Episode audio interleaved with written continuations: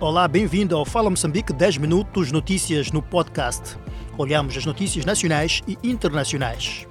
Algumas vítimas do ciclone Idai em Chimoio, capital da província de Manica, acusam o líder comunitário do bairro, Muzingadze, de ter desviado os subsídios de 7.500 meticais. Uma acusação que está a dar que falar no bairro Muzingadze, na cidade de Chimoio. Tudo começou no último sábado, quando o líder comunitário iniciou com a distribuição de subsídio, mas para as pessoas que não foram afetadas pela intempérie, e a lista verdadeira foi posta de lado. Justiça é o que estas vítimas pretendem, pois se sentem excluídas injustamente do processo. O delegado do Instituto Nacional de Ação Social, em Manica, diz que o tumulto não tem razões para acontecer. Esta é a segunda vez que um líder comunitário em Chimoio é acusado pela população. O primeiro foi destituído do cargo porque os moradores do bairro 16 de junho o acusaram de ter desviado donativos de idosos e deficientes. A procura de fardos de roupa usada para revenda está a causar aglomerações na cidade de Maputo. Os armazéns de roupa usada do bairro do Jardim tiveram esta terça-feira enchente invulgar e incontrolável. Roupa usada, um negócio com cada vez mais terreno, porém a aquisição da mercadoria é uma dor de cabeça que começa com inconstância dos preços. Por outro lado, os fornecedores dão prioridade aos que carregam altas quantidades em caminhões, facto que está a causar aglomerados. Nem contingente policial conseguiu controlar a enchente registrada nos armazéns de roupa usada no bairro do Jardim.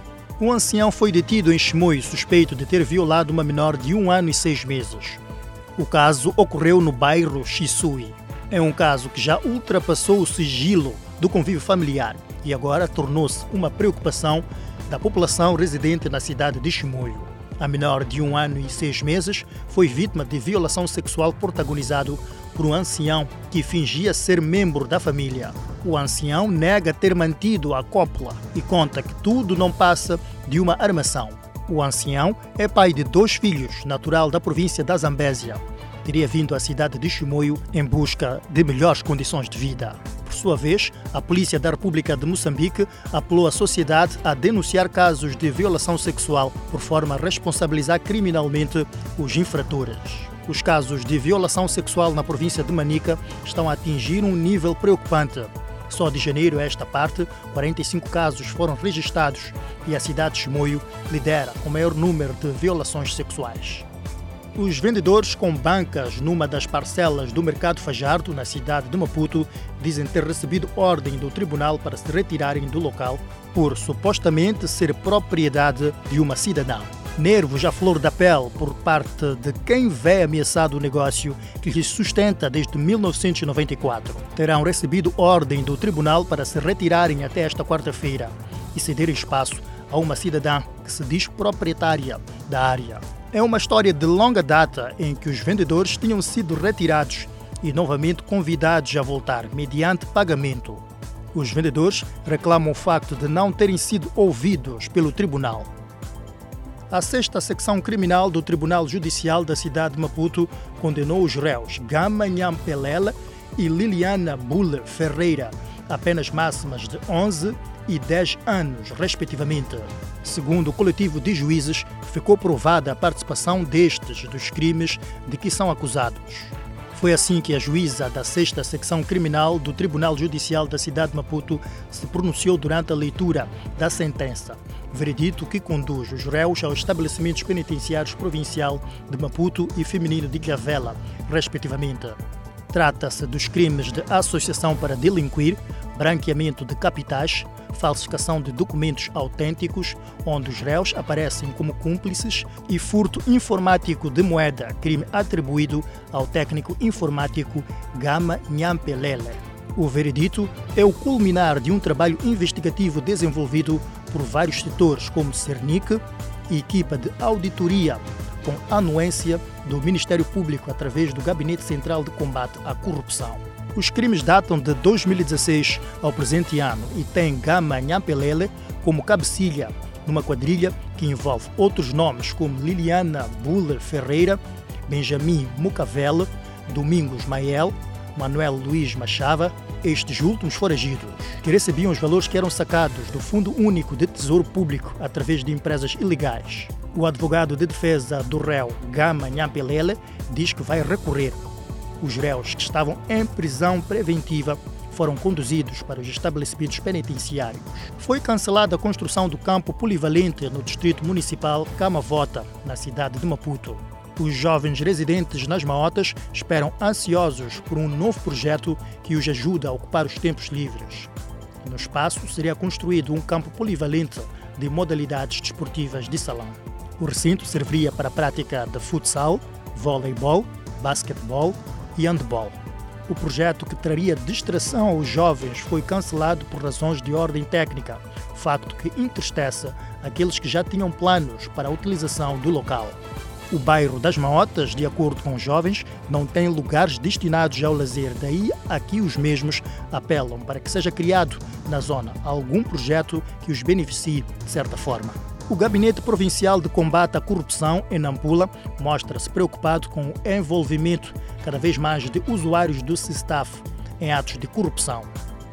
O Gabinete Provincial de Combate à Corrupção de Nampula começa por apontar que só no presente ano um total de sete usuários do SISTAF afetos a diferentes setores de atividade foram levados à barra da justiça por partilha das suas senhas, o que fez com que o Estado perdesse somas avultadas para desencorajar estas práticas, usuários do SISTAF, provenientes de todos os distritos da província de Nampula, beneficiaram esta terça-feira de uma capacitação em matérias de integridade, prevenção e combate aos crimes de corrupção, peculato, tráfico de influências, pagamento de remuneração indevida e abuso de cargo e função. Além dos sete usuários do SISTAF que este ano foram levados à barra da Justiça por ter-se provado o seu envolvimento em atos de corrupção, o gabinete que lida com estes casos diz ter uma lista enorme de processos de crime que encontram-se em fase preparatória, envolvendo funcionários públicos.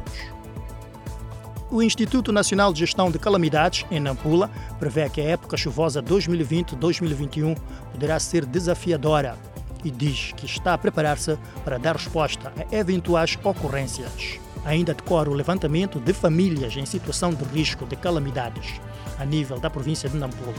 Mas o Instituto Nacional de Gestão de Calamidades prevê uma situação calamitosa, o aumento da densidade populacional aliada ao crescente número de deslocados de Cabo Delegado. As famílias apontam a construção de novos sistemas de drenagem a nível da cidade de Nampula como sendo uma das soluções de médio e longo prazos. O Instituto Nacional de Gestão de Calamidades, em Nampula, desencoraja a construção de casas na base de material precário e nos locais propícios às intempéries. Nampula é uma das províncias a nível do país que foi bastante fustigada pelas intempéries na época chuvosa 2019-2020. Com a existência de vários terrenos ociosos a nível da cidade de Pemba, uma situação que a Edilidade considera estar a retardar o desenvolvimento da terceira maior baía do mundo. A partir de novembro, serão notificados os proprietários de tais terrenos para apresentarem um plano de uso e aproveitamento de terra. Os que não o fizerem poderão perder os espaços. Um ultimato dado durante as celebrações dos 62 anos de elevação de Pemba à categoria de cidade. O presidente do Conselho Autárquico Local foi incisivo ao falar de supostas elites que pretendem inviabilizar o progresso da urbe. Depois de ter sido colocado em liberdade mediante o pagamento de uma caução, Dada Ismael Dada, um dos indiciados no caso de rapto a um agente econômico na cidade da Beira, negou a sua participação no crime que é acusado. Dada Ismael diz que ficou surpreso com a sua detenção sob alegação de que teria participado no rapto de um agente econômico na cidade da Beira.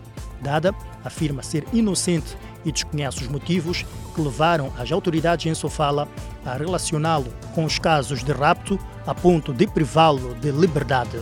Sobre a liberdade condicional decretada aos seis arguídos acusados do crime de rapto, o jurista José Musequejua diz ser absolutamente normal no sistema judiciário e acrescenta que o juiz o faz quando percebe que não há risco de fuga ou perturbação do processo de instrução.